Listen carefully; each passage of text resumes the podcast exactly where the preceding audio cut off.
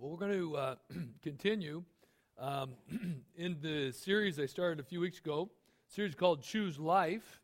And I'm going to give just a quick little recap um, for some of you that haven't been with us, just to know kind of where we're where we're coming from, what the foundation of all of this is.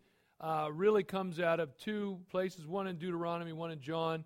In Deuteronomy chapter 30, uh, specifically verse 19 and 20 it says, I call heaven and earth as witnesses today against you, that I have set before you life and death, blessing and cursing.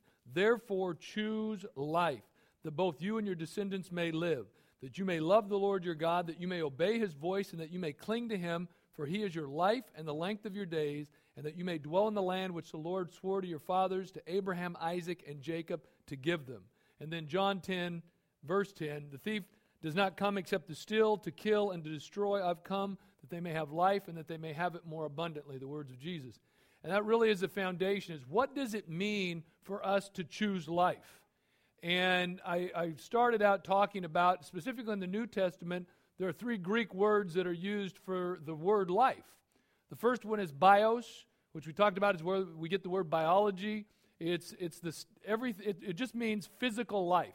So everything on this planet that has life has bios.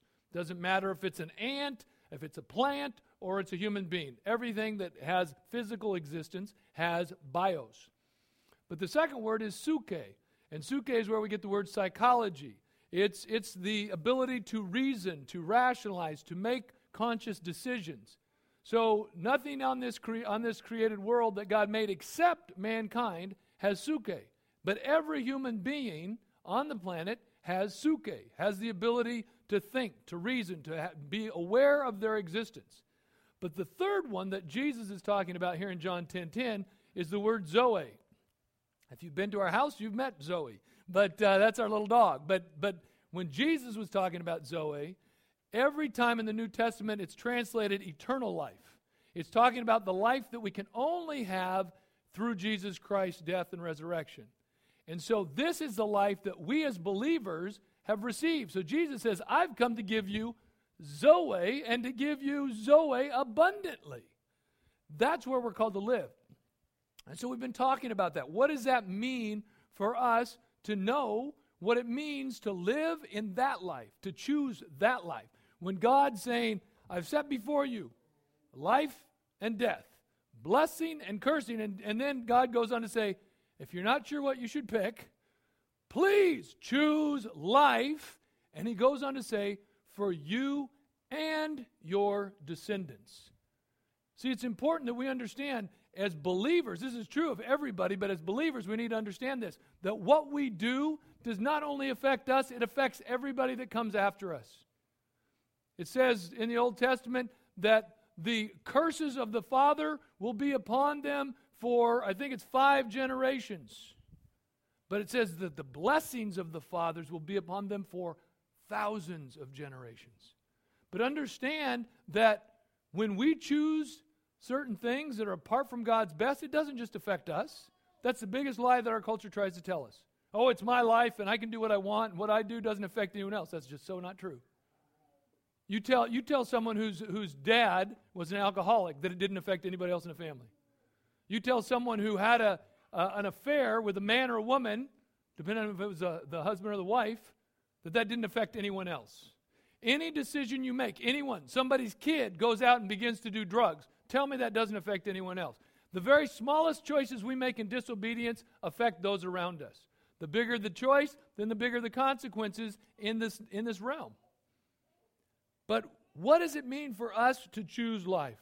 So we're, we're looking at a bunch of different things because we said Satan has come to steal, kill, and destroy. What does that mean? He wants to steal your identity, he wants to steal your value, your worth, your security. He wants to steal all of those, those things from you, and he'll use anything. He doesn't care. See, that's about Satan, man. He's, he's an equal opportunity offender. He will use anything at his disposal to steal, kill, and destroy. But Jesus says, I've come to give you life so that we would know that we have security we have significance, we have value, we have identity, and every one of those are found in Zoe, eternal life through Jesus Christ. So nothing around me affects it. if I don't let it, right? I mean, that's something we talk about all the time. Some of us are uh, doing OSL right now. We've been reading through Romans. It's one of the things Romans 8 1 says. We, we quote the first verse there's no condemnation to those who are in Christ Jesus, but we don't always finish the rest of that verse. It says, There is no condemnation those who are in Jesus Christ, who do not walk according to the flesh, but walk according to the Spirit. So, guess what?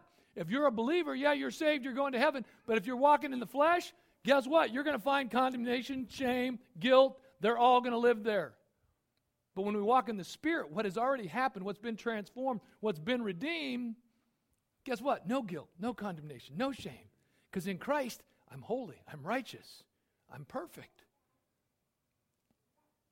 So last the last two weeks, um, we talked about how we have created in our world a culture of death. You know, Jesus said, I've come to give you life. God says, I give you a choice, life and death. We, by and large, as a world, not just as a nation, as a world, have chose death. And we talked specifically about the culture of death dealing with abortion. 57 million babies have been aborted in America since Roe versus Wade in 1973. 57 million. All of you that are under 30 years old, one third of your generation is missing, gone. Worldwide, 1.2 billion have been aborted since 1980. We have created a culture of death. Satan has used this as his number one tool for bringing death, stealing, killing, and destroying. Understand, it's not just the baby. I mean, he's taking all these babies, but it, how it affects the woman and the man. The woman has to then deal with the pain, the shame, the, the, the, the sacrificing her own child's life. The man, whether it was a passive thing and just letting it happen or paying for it or whatever, there are at least 40 million women and 40 million men in our nation who are post abortive. And I look at that and I say, what an army waiting to be healed, delivered, set free, and become an unstoppable force for the kingdom of God. Because let me tell you what, lots of them are sitting in our churches. And it's something we don't talk about. My wife was sharing last year, there's a, or last week, there's a, a man, he's a pastor called Will Ford. He says, abortion is the fig leaf of the church. We don't talk about it. Yet the statistics show that over 50% of women that have abortions in America have a church affiliation. One third of them say they're born again believers. They're not out there, they're in here. And the problem is, we don't talk about it. We don't create a culture where there can be healing, where there can be wholeness, where there can be forgiveness, where people can talk about whatever it is that is their struggle. Show up on Sunday, put on your happy face, and everybody be good. But no, we need to be a place where people are set free. It's the fundamental verse that we see is why we're called revolution. The Spirit of the Lord is upon me to set the captive free, to give sight to the blind. Because what? The year of the Lord's favor is upon us. That this is how we're supposed to walk, not just here, but everywhere. And so we talked about that. Today, we're going to start talking about sex. You go, well, I don't hear that word a lot in church. Well, I want you to get comfortable with it. Sex, sex, sex, sex, sex, sex, sex. We're going to talk about sex. Did you know sex is important? It is. Sex is not evil. Although I'm not sure if the Puritans would have agreed with that statement. I think they actually maybe thought it was. But God created it, and He wants us to have sex. He just has a very clear picture of what that is to look like and what it's not to look like. But do you realize that this has implications in every area of your life? Well, number one, you wouldn't be here without sex. Now, we do understand there are other biological means by which people, I, I have some good friends, they conceive through uh, um, in vitro, and, you know, so, you know, I get that. But still, basically speaking, without sex, most people would not be here. How would advertisers sell their products? I mean, seriously. I, I mean, I, you know, it can be the most inane object. You know, carpet. You know, what does that got to do with it? But they'll have somebody up there, and it's sex that sells, right? It's the number one tool that advertising uses. But our views and understanding on sex affect our self worth, our identity, and our values. Um, two years ago, almost the same exact time, Harvard, I guess it was some students, but, but the administration backed it up that they decided to have sex week. And, you know, we were just kind of like, excuse me, what? And, and if you had seen what some of the workshops were, I know they did it last year. I don't know if it's going on this year or not. I haven't heard, but but two years ago was the first year they did it. Yeah, I can't even I can't even say what some of the workshops were. But in the midst of that, the chaplain's office, excuse me, decided to do a uh, conversation on sexuality and faith. So they asked myself and one other person to be the presenters. Like, what did, how did our um, faith uh, perspective view sexuality? So I was like, okay, Lord. I mean, I knew that basically everybody in the room was going to be disagreeing with me. I knew that, you know, I was kind of stepping into a potentially really crazy place. I just said, Lord, I need, I need something really clear. I need a very clear outline of, you know, what does this look like from the Word? And, and I really believe God did. And I'm going to actually share, in the context of today, these three purposes. I believe God made it very clear that there are three purposes for sex. And you go, oh, okay, well, I haven't heard this one lately. Now, as evangelical believers, we believe that this, the Word of God, is the inspired, inerrant Word of God. What it says is true, period. We don't get to discuss it, we can talk about it, but God determined it. And so we live according to it or we don't. That's our choice. But we believe that this is how we're called to live our lives. So, looking at Scripture, we see that God created and designed sex, and because of that, it's sacred. Did you know that? I don't you ever hear that as one of the sacraments, right? the sacrament of sex. I don't know that I'd make it one of the sacraments, but it is sacred. Why? Because God created it, and if God created anything, it's sacred. Now, I believe that, you know, some people get really out to lunch when it comes to environmentalism, but you know that really we should be environmentalists from a biblical sense. Why? Because God created it, therefore it is sacred. If you litter, stop. If you're wasteful, stop. It's unbiblical. He called us to have dominion over everything. He didn't ever take that back. Guess what? Mankind still has dominion over this world. That's why a lot of times we do stupid things and screw things up. God didn't take it back, not when Adam and Eve sinned. So, yeah, can we take that to crazy places? Of course. But sometimes, even as Christians, we're like, well, it doesn't matter. We're throwing trash on the ground. No. No, no, no. Everything that God creates is sacred. It's, I would venture to say that, you know, even as John does, what he does in looking at stars, is that the more you look, the more you go, you see the awesomeness of God, right? Because what He creates is awesome. And sex, I can say, is awesome. So, what are the three purposes of sex? Well, the first one is it is a spiritual union. It says in Genesis chapter 2, verse 24, for this reason, a man shall leave his father and his mother and be united to his wife, and they will become one flesh. Now, have you ever seen any couples walking around like Siamese twins?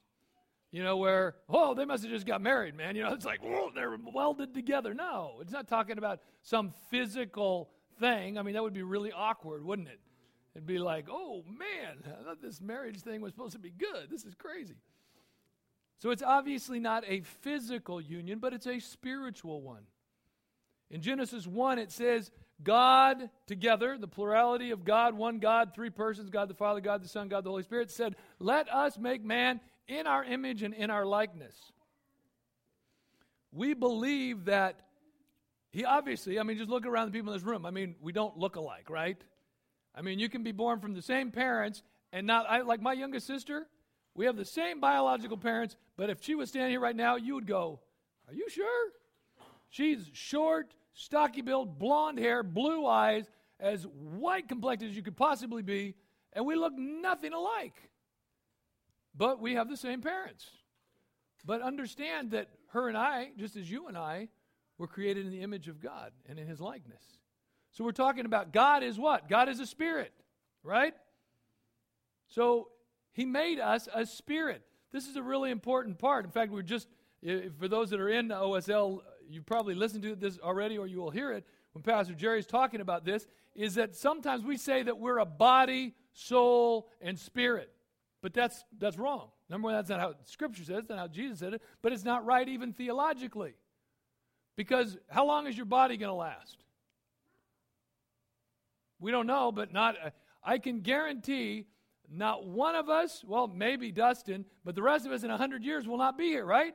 If the Lord tarries and doesn't come back in 100 years, I mean, you'll be setting some records if you are, right?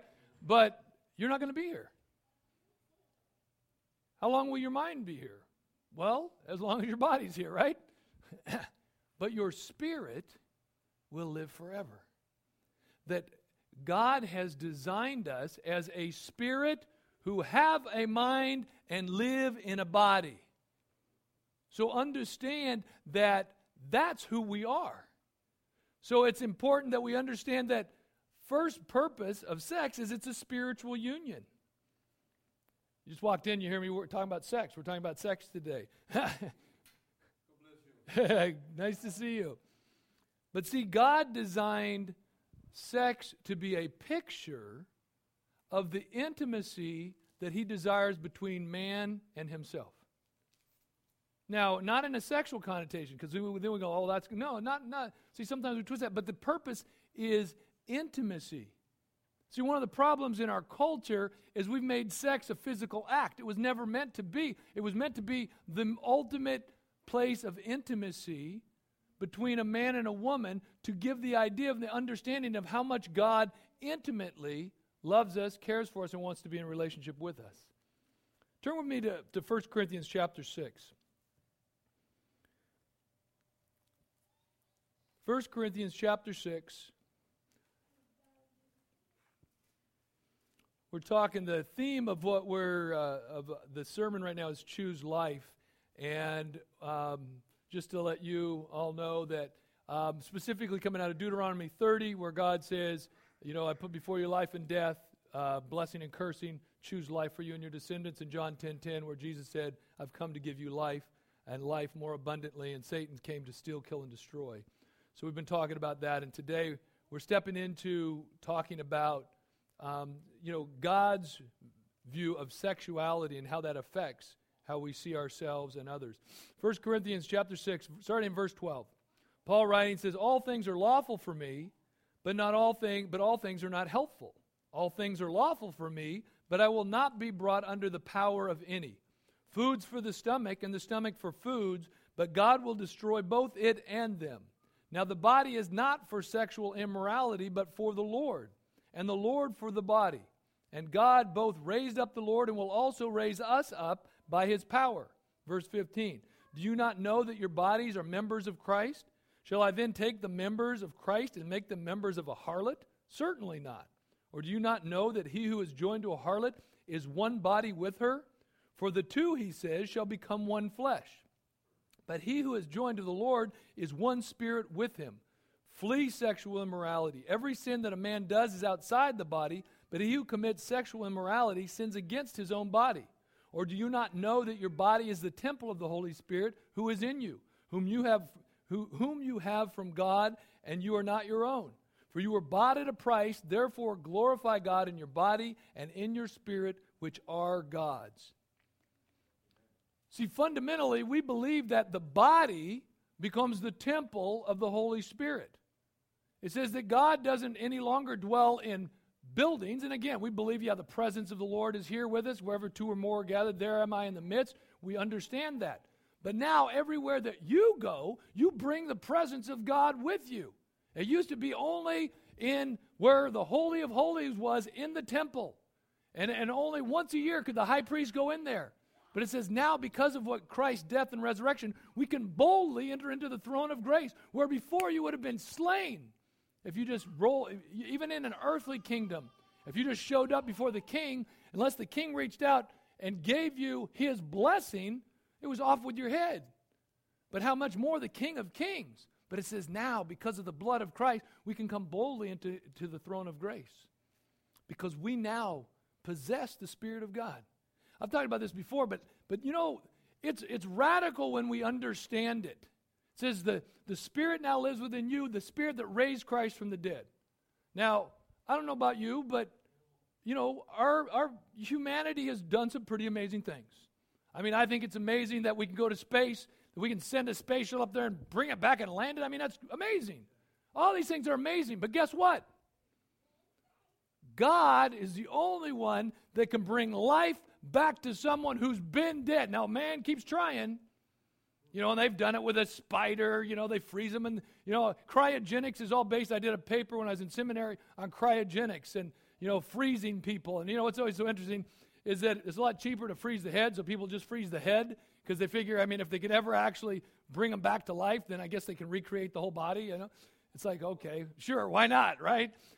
But the reality is, God's the only one that can give life. He's the only one. And it says that power lives in you and me.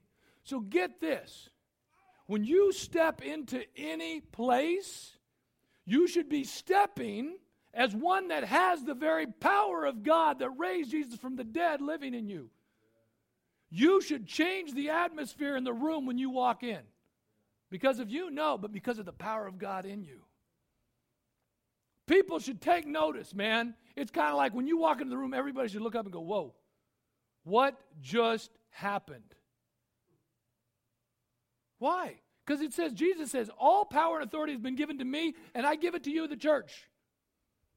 You have all power and authority. God, who's omnipotent, created the world. He says, I give you the power. You're like, whoa, that's crazy. Yeah, that's crazy. I mean, one that God would actually trust us with that. Are you serious? I mean, that's some serious power, right? I am not going to let my kid have a stun gun. You know? Okay, Royce, here you go. Just 80,000 volts. It only hurts a little bit. Because what's he going to do? He's probably going to hit himself with it. He's going to walk up say, hey, John, check this out, you know? Because that's way too much power for a five year old to have. Well, I would look at God and say, God, you're crazy. This is way too much power for us to have. But he gives, because he didn't just give you the power, he says, I give you the authority. Do you understand the difference? I can put on a police uniform. And people may look at it and say, hey, you're a cop. But guess what? I got no authority. I could go out there and I might convince people that I'm a police officer. But guess what? If they check, I'm in serious trouble because I don't have the authority. And see, this is what Jesus says. He says, Away to me, away from me, because I. And, and they go, Lord, Lord, Lord, we cast out demons in your name. We prophesied in your name. We healed in your name. He goes, Away from me because I never knew you. You're going, Whoa, whoa, whoa. They had the power, but they didn't have the authority. That's why the centurion said, No, no, I'm a man of authority, a man under authority. He got it. We, if we're not in submission to God's authority, then you can't walk in authority. There are no mavericks in the kingdom of God. Well, there's a lot of mavericks, but I would question whether they're actually in the kingdom of God or they're serving their own kingdom. I wasn't actually planning on going there, but this is good. You know, coming back to this, all of my life, I need to tell you a little of my story. Um, most of you know, but um, I didn't get married until I was 45. Um, and I was pastoring as a single man. I was a college pastor for five and a half years. I pastored as a senior pastor for five and a half years, planted the church as a single man. Um, never was married, and I never had sex. You go, well, that's not possible. Well, let me tell you, it's not easy, but it is possible. So when I talk to people about being abstinent from sex and singleness, understand I got some street cred. Okay? I had a guy when I was about 34. He came to me one day and he said, he says, Chris, I want to talk to you. I'm like, okay. He says, well, I, I, I want to know, when did you know that you had the uh, gift of celibacy? I'm like, whoa, whoa, whoa, whoa, whoa. What, just because I'm single? I say, no, no, God's made me promises. Trust me, bro, I am not going to be single for my whole life. Thank the Lord, His word is true. But one of the things I've heard people say over and over and over again that no one ever forgets the first person they have sex with. And I don't care if that happens when you're 15 or if it happens when you're 50, it doesn't matter. And you go, Have you ever wondered why? Well, I'll tell you why. It's because of this that God designed sex to be a spiritual union. The two will become one flesh. It doesn't matter whether we do it the right way, it's true. Now, some of you going, oh man, I've, I've screwed up. No, thank you, Lord, that there's grace. But I will tell you something, and we're going to talk about this because we're going to break this whole thing down over the next number of weeks. But one of the things that happens is you create a soul tie. That spiritual union becomes a soul tie, and it has to be broken. And let me tell you what, if if you you know had sex before you were married, or maybe you're still not married and you had sex, you know, we get it. It happens, okay? God's grace and forgiveness is there. But let me tell you that those spiritual ties got to be broken. Why? Because God designed it that the two would be one. Look, what did Paul just say in 1 Corinthians? I mean, shall the members of Christ become one with a harlot? There is no such thing as just a physical act of sex. It's not, it, there is no such thing. That's a lie of our culture. Men have been propagating this lie for a long time. I mean, let's be honest. Men are like, yeah, if they believe it, then you know we can just have sex. It's just, hey, it's just, you know, sex. We even have movies now. You know, friends with benefits, no strings attached. There's no such thing. There is no such thing. But see, here's the problem that women have now bought into the lie. And women are now saying, ah, hey, I can be just like a man. Yeah, booty call. Yeah, no problem, man. It's just it's just sex. They may say that, but it's not true. It's not true. There is no such thing. So again, we're going to talk about that. If you, you know, if you had sex before marriage, outside of marriage, there's grace and forgiveness in Christ, but those soul ties got to be broken. So what are we going to talk about? I'm gonna. This is still still under point one. I'm gonna quickly get to point two and three of what the Bible tells us the purposes of sex are. Number one is a spiritual union, but we're going to break this down over the next couple of weeks. We're going to talk about fornication. Not a word we use a lot in our culture anymore. What does it mean? It means sex outside of marriage. To those who aren't married, if you have sex outside of marriage and you're married, it's adultery. We don't use that word either. It makes me think of something that uh, Julio, you'll, you'll find this humorous uh, because you understand Spanish, but I'll explain the rest of it. There was a lady, she was a, a missionary in Ecuador, and she was just learning Spanish. Didn't speak Spanish very well. And, and so she gets up there, and they asked her to pray over the offering. So, you know, it's like, um, vamos, vamos orar, but she gets up and she says, vamos oranar, which means let us all pee, you know, so not good. But then she goes, and so she gets flustered and she calls, she goes, um, I don't remember what was the phrase, but she wanted to call the adults forward, you know, to take up the offering, but she called the adulteros, which would be all the adulterers come forward, you know. So be careful when you don't really know the language, you could get yourself in trouble. But we're going to talk about fornication. I mean, is God okay with sex outside of marriage? What are soul ties and how do we break them? What about pornography? I mean, you know, it used to be pornography was something that was, um, it was harder to get. Like even in stores that sold it, usually it was kept behind the counter and all that stuff. So, I mean, you had to kind of work it. But now, because of the internet, it's accessible 24 7 to people. It is a, I don't even know, hundreds of billions of dollar business in our world. And it's as big a problem in the church as it is outside the church. I've told you all before, there was a time in my life I was addicted to pornography. Jesus set me free. Thank you, Lord. I didn't ever think I could be free, but He set me free. Free. Whom the Son has set free is free indeed. Is God okay with premarital sex? There's a lot of young people think so. I told you a study that came out of Christian Mingle. It's a Christian online uh, dating service. They did an anonymous survey asking all of the people, self proclaimed born again believers. 90% of them said it was okay to have sex before marriage. Another 4% said, well, if you're engaged, it's okay. By the time it was said and done, almost 95% of them said it was okay to have sex outside of marriage. You're like, we got a problem. What's God say about that? Here's another question How do you remain pure if you're single? It's one thing to say, yeah, I get it, but it's hard to do it. What about living together? I mean, people say, you know, I mean, hey, you know, you, you, you, you know, you got to try out the merchandise, you know, just make sure it's a good fit, right? No. No, God didn't design it that way. God designed it that when you would come together, there would never be a comparison. There would never be another. See, if there is no other, then you don't have anything else to base it on. It's awesome, right? What becomes a problem is because we have other things that we've brought into the picture. What about homosexuality? We're going to talk about homosexuality. How does God view homosexuality? Is it a behavior or an identity? Does God hate gay people? Is it possible to be Christian and gay? We're going to talk about all these things because this is part of our culture, and this is where the church doesn't have a good answer most of the time. Pastors backtrack on this, don't want to say anything. But let's be honest about what the Word of God says. Let's know what it means to choose life so we can help other people understand what it means to choose life. Because God is really clear.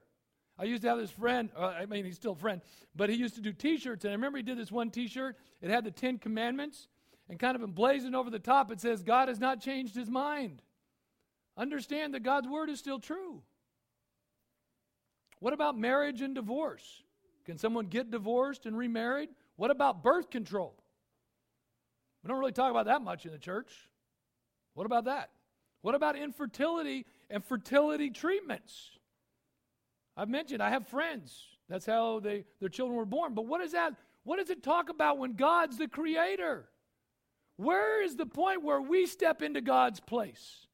What about euthanasia, where we decide that we get to determine when someone dies, when someone lives? We believe that because sex is a spiritual union, it makes sex sacred, something that was created and is to honor God. What's the second purpose? Well, I kind of just alluded to it. It's a biological act for reproduction. God allows us to partner with Him to create life. That's remarkable. That's amazing. I mean, you know, now we have the technology. If you've never seen it, go and look. We used to have one on our website. It was a, a video that where they actually can watch it literally from inception, fertilization, all the way along as the baby is, is you know, just becoming who they will be. It's remarkable. No one probably ever imagined we'd have the technology to actually be able to see that. But when you see it, how can you look and say, no, that's not a baby? No, no, no. We talked about this the other week. Embryologists. Every one of them will tell you that life begins at fertilization, not in implantation, but at fertilization. Genesis 1 27. So God created man in his own image. in the image of God, he created him. Male and female, he created them. God blessed them and said to them, Be fruitful and increase in number, fill the earth and subdue it rule over the fish of the sea and the birds of the air, and over every living creature that moves on the ground. My uh, youngest sister, she's five years younger than me, she has six kids. And I remember when they were first getting married, they were young. And they just said, you know, we're, we're just going to we're just going to trust God. And, you know, if he wants us to get pregnant, and I, and I took them to Genesis 1. I said, well, you know God said, be fruitful and multiply. So you leave it in God's hands, and I'm not saying you shouldn't, because actually I do believe you should, but you're gonna you're gonna have babies, and you know they have six babies, but um, they're grown. Actually, now they have two great grand or grandkids as well. Another reason we believe sex is sacred is because life is sacred. God allows us to partner with Him to create life. Psalm 139, I love this whole chapter, but in verse 14, says, I praise you because I'm fearfully and wonderfully made. Your works are wonderful. I know that full well. My frame was not hidden from you when I was made in the secret place, when I was woven together in the depths of the earth. Your eyes saw my unformed body. All the days ordained for me were written in your book before one of them came to be. We believe life is sacred because God gives life. And He chose to use sex as the method of reproducing life. You know, God could have created any way. I mean, seriously, God could have, you know, just, you know, said, you guys, you know, give me a high five. There you go. I mean, God could have done it any way that He chose, but He created on purpose sex as a way of reproducing life. So, again, what does that mean when we start trying to create life apart from God? Test tube babies and vitro fertilization. We're going to talk about that. It goes into a lot of areas. You know, what are, what are the biblical ethics of all these different areas? And then the third area that, or purpose rather, that God shows us that sex has is it's a physical pleasure created by God to enjoy within the sanctity of marriage. God was the one that came up with the idea of sex. And guess what? He knew that it would be pleasurable. That didn't surprise him. He's like, whoa, I didn't see that one coming. No, no, God actually created it with that purpose. But understand, it's the third purpose, is not the first one. See, our culture has flipped it. Our culture has made sex the number one thing is about pleasure. It's about hedonism. It's about me. Me getting what I want.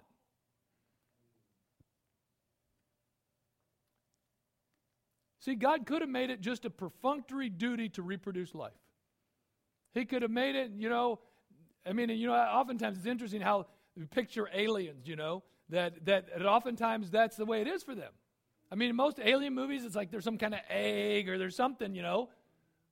I mean, there, there's not a pleasure attached to it. It's just, it's a perfunctory task. You do what you do, like for most animals. I mean, you, you think about it, I mean, animals are in heat, man, and they just like, got to do it.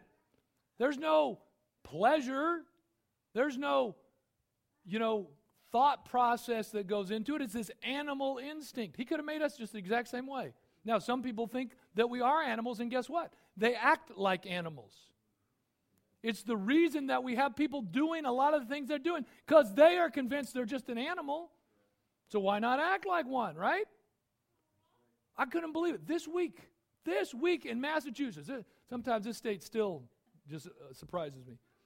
There's a judge that ruled. Do you guys actually even know what the terminology of like upskirt videoing is? It's some pervert that actually decides that he goes around and he might have it hidden in his shoe or whatever and looking up women's skirts and videotaping them. A judge ruled that it's okay. It is not an invasion of their privacy. You're like, what? Are you kidding me? How is that not an invasion of my property? But this is how twisted our culture has gotten. I mean, you know, it makes me wonder, you know, what kind of person is this judge? That's what makes me wonder. I mean, how are they living their life, right? Everything that God created, this is, this is so huge. We talked about this in uh, OSL. Everything that God created is for our pleasure. Did you hear me?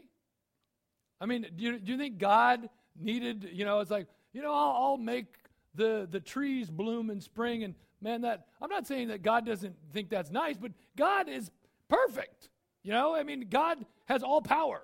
So he created all this stuff for us.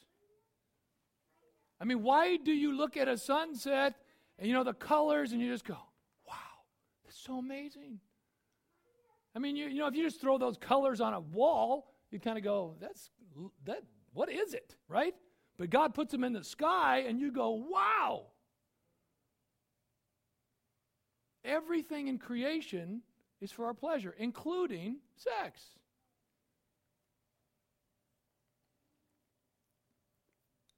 See, because think about this.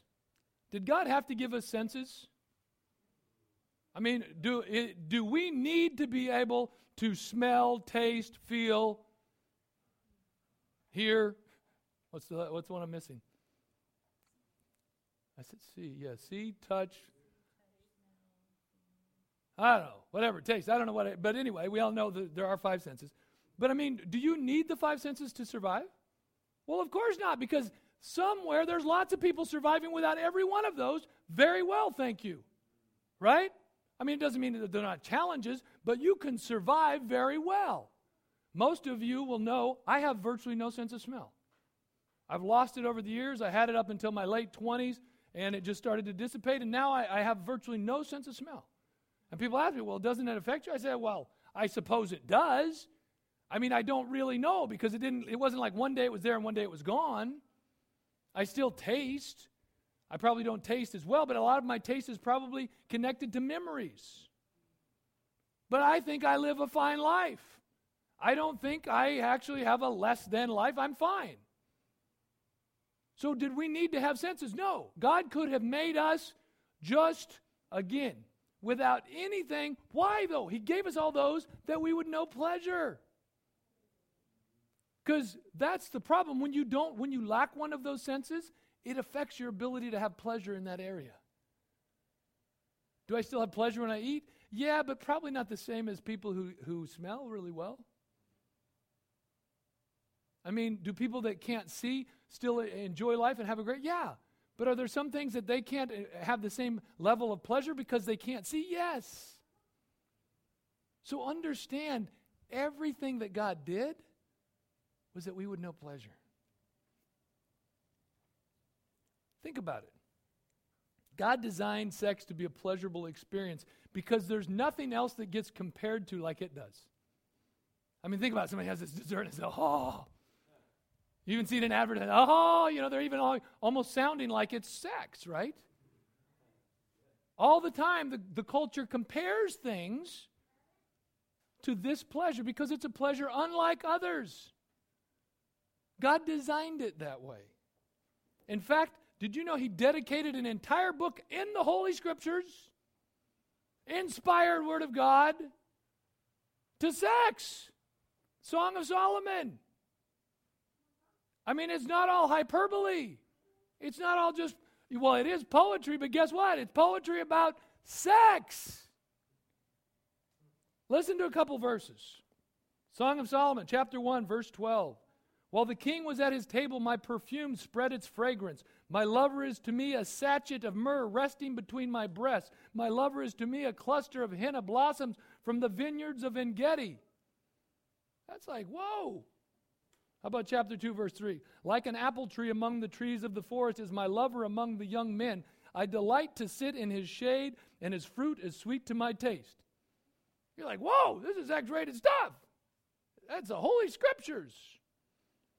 God created sex to bring pleasure. But notice it is number three on the list, it's not number one. First and foremost, it is a spiritual union, is what makes it sacred. The two will become one. There's a spiritual dynamic that we would begin to have a deeper understanding of the intimacy that God desires with us. It's not a physical act. God doesn't love us because He has to, He loves us because He wants to. He wants to have a relationship with you. He wants to know you. He wants us to know him. I mean, that's the terminology they used to use if you read like King James. You know, like when a couple would get married and said, Abraham knew Sarah. It wasn't like he just met her. No, it was talking about they had sex. They became one flesh. Our culture has elevated sexual pleasure to the ultimate goal, but without true intimacy sex is debased to a physical act. That's all it becomes. See, our culture would tell us that we're old fashioned because we actually believe what God says is true. I mean, that, that sex is only supposed to be in the confines of a marriage between a man and a woman? Oh my goodness, how old fashioned. I mean, come on. That was written a long time ago. You know, come into the 21st century. Well, guess what? God, as I've said many times, doesn't live in time and space. So he is not he does not use time and space to determine how he changes because God says he never changes. Jesus Christ is the same yesterday, today and forever. Hebrews 13:8.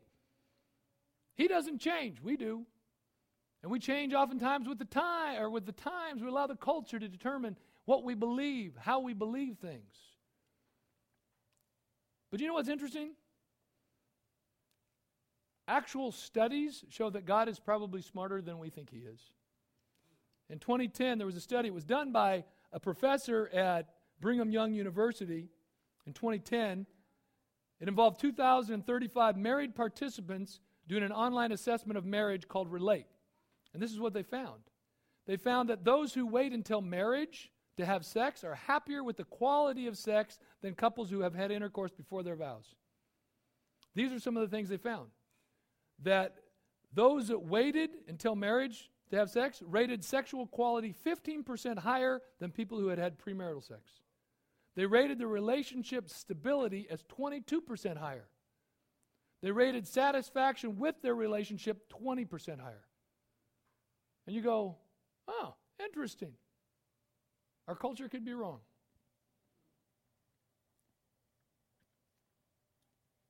And of those that they studied, 21% were Catholic, 39% Protestant, 6% were Mormon, 17% of another religion, and 17% who indicated no religious affiliation.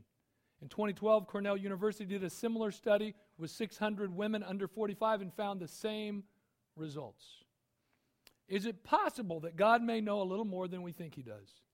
See, God doesn't adjust His thinking to our culture, He asks us to adjust our thinking to His culture.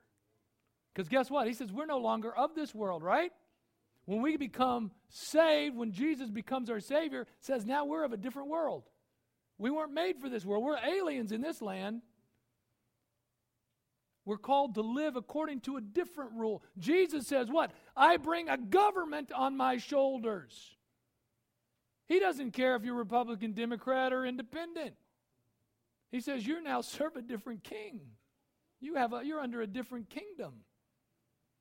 See, because when you're in a kingdom, here's the biggest problem with Americans, and I'm an American so I can say this, is that we worship individuality. We worship our rights. Guess what? In the kingdom of God, you got no rights. You gave them all up. You said, No, I'm not a slave any longer to sin. I'm a slave to righteousness. It's no longer I that live, but Christ that lives in me. It's not what I want, but what He wants. I don't live according to my plans, my hopes, and my desires. I live according to His. You go, Well, that's a really hard message. Well, yeah. Jesus never said it was easy. I always tell people, you want the easy road? Well, then just go do whatever you want. Serve yourself. That takes absolutely no, there's no tension. If I'm just going to serve me, where's the problem? Being selfish is the easiest thing in the world. Now, it doesn't always end up well, I can promise you that. See, we believe that while God created and designed sex to bring pleasure, it was never something that was meant to be compared between partners because this brings insecurity and doubt about your sexual prowess because sex is meant to be enjoyed between a man and woman who have chosen to abstain from instant gratification in order to enjoy the true pleasure in the safety of marriage. Again, if, that, if, if that's not where you are and you made some choices, there's no guilt. Understand, man, at the foot of the cross, there's total forgiveness and healing and wholeness. Now, if you're living like that right now, stop. Because as Paul says, understand that sexual immorality is unlike any other sin because it's against your own body, which is now the temple of the Holy Spirit. It's the house of God. It's not your house anymore. You go, wait a minute. It's mine. No, you gave up all rights. You said, it's not mine. I want you to close your eyes and bow your heads for a moment. Yeah, we're gonna we're getting into some stuff that again, a lot of times we as the church, we don't like to wade into. Um, and I'm not saying I like to, but I'm saying we need to. Because this is the stuff that our culture is talking about. And a lot of times we don't have a right answer because we don't know what the Word of God says. Well, this is what I think. Well, you know what? Nobody needs to know what you think. They don't need to know what I think. They need to know what God thinks. Do we do that in a high handed way? No. We do that humbly. We do that in as a servant. But we got to do it boldly. Are some people not going to like you? Well, yeah, there will be some people who won't like you. Well, they said some bad things about you, probably. They did about Jesus, and Jesus said, Guess what? They're going to hate you because they hate me. They persecuted me, so they're going to persecute you. Do we pray for that? No. I don't like to have people not like me. But Jesus says if we stand up for Him, if we do strive to live our life in truth, but filled with love through the power of the Holy Spirit, some people are not going to like that. So, Lord Jesus, I pray for us. Lord, these are really important things. A lot of times we don't talk about them because Maybe we're afraid. We're not sure how people will take it. But Lord, we, we want to do it with the utmost care that every person would know just how much you love them and how much you care for them. But Lord, we don't want we're not going to pull away from the truth of your word. Lord, even when that's unpalatable, even when it's not culturally sensitive, when it's not politically correct, because Lord, we're yours. And we've said that we now are part of your kingdom. We don't serve our own kingdom. We don't serve the kingdom of darkness any lo- longer. We serve the kingdom of light. So, God, give us strength, give us grace. May we dig into your word, Lord.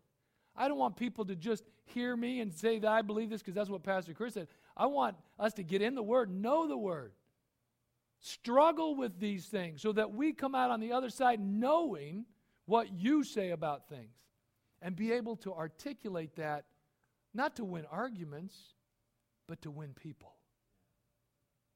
Lord, that people would know and hear the heart of God. That, Lord, you create boundaries and parameters because you know more than we do. You love us more than we love ourselves. You have a plan for our life that supersedes anything we could have for our own.